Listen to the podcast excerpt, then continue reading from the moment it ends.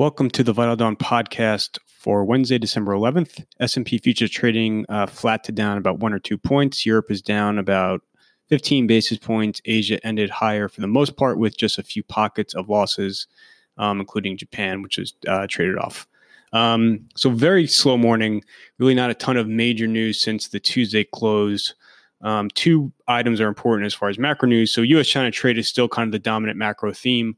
Um, you know, this December 15th decision is still coming up. These tariffs are widely expected to be canceled, though it's not, um, it, no, it's not completely done yet. There are still apparently meetings occurring in the White House. Trump has not made a final decision, although all signs point to those tariffs being canceled. Um, a Chinese source was cited in the press just saying how if those ta- if those tariffs do go into effect, um, the trade negotiations are all but dead until we see the outcome of the November 2020 election. So it's crucial that those tariffs get delayed um, and they're very likely to be.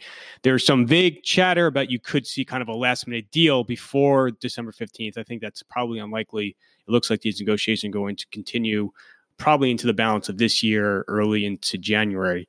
Um, probably the single most interesting macro development was a Bloomberg article talking about how, you know, giving some context around this whole rollback concept. So, you know, fa- the phase one deal is widely expected to include rollback. The market especially at these levels, um, will require a rollback. The question is kind of which tranches of tariffs get rolled back.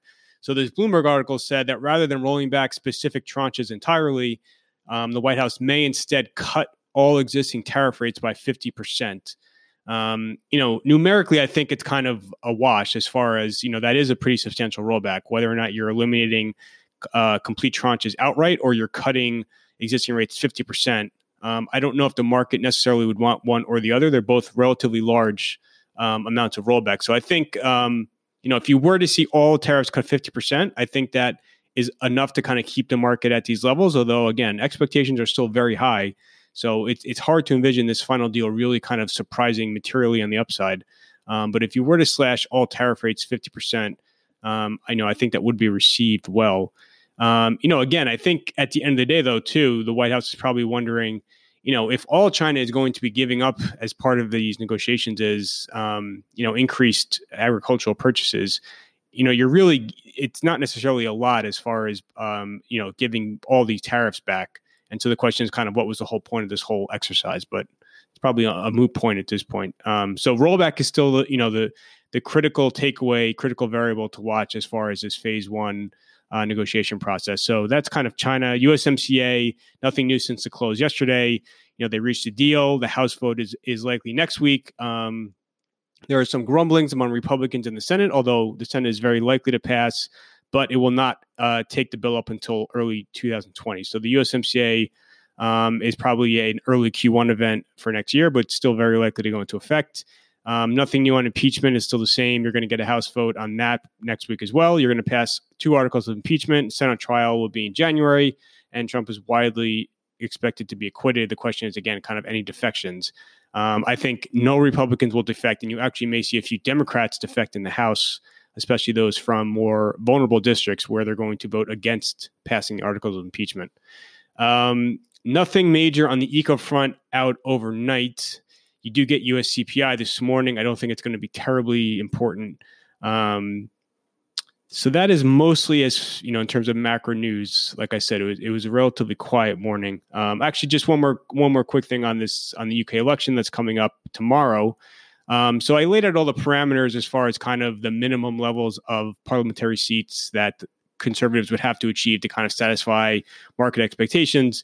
Um, this YouGov poll, which is kind of thought to be one of the more credible ones in the UK, published its last update ahead of the election. Um, still has Johnson heading for an outright majority, although smaller than their prior poll. So I kind of laid out again the you know some of the specific seat levels that markets would want to see on that election. Still looks like he'll get a healthy um, outright majority, in which case you probably are going to see Brexit occur according to the current deadline, which is now January 31st. However, once you do get the Brexit bills passed, uh, the UK will then have to turn around and strike a trade agreement with the EU, and that could take you know over a year. So, um, you know, this Brexit is going to occur, but for all intents and purposes, they're still going to be very closely tied together until you see a trade deal um, actually get passed. A bunch of micro news out. Um, overnight. Nothing, none of it is terribly important, other than I would say, kind of, you've heard from a lot of banks in the last uh, 24 hours. So Deutsche Bank had an analyst meeting yesterday. Credit Suisse had an analyst meeting this morning. Um, and then you had the Goldman conference start yesterday where a bunch of banks spoke. So I would say for the US banks, the macro tone is very similar to the Q3 calls. The consumer is doing great. Um, and corporates are still on, uh, a little bit cautious due to trade uncertainty and also political uncertainty into the U.S., where you know the uh, the bank CFOs talked about how you know you are looking at two pretty big extremes if you have someone like a Warren win versus someone like a Trump win, and that is causing some anxiety among corporates as far as decision making. Specifically on uh, Q4 numbers, it looks like trading is going to be very strong. So JP Morgan raised its trading guidance for Q4. They said it's going to be up meaningfully, quote unquote, versus the prior guidance of just up. Citigroup said trading will be up high teens. And then Credit Suisse this morning said trading, and this is FICC and equities combined, uh, trading will be up uh, well will be well above year on year levels. So, you know, again, solid growth in, in Q4. Um, just incidentally, Credit Suisse also trimmed its uh, return on equity targets for this year and next. So that stocks trading down small in Europe. Um, now, JP Morgan also raised its net interest income guidance for calendar Q4, and PNC raised its net interest income guidance um, a little bit for 2020. So, relatively upbeat tone from the banks, although, again, I don't think it differed dramatically from what they were kind of signaling back on their Q3 conference calls. Um, uh, and a few other micro items to note. Um, as far as the calendar for today, so the Fed is very much going to be in focus. That's obviously the big event. So you get the statement and you get the updated dot plot at two o'clock. You get Powell's press conference that starts at two thirty.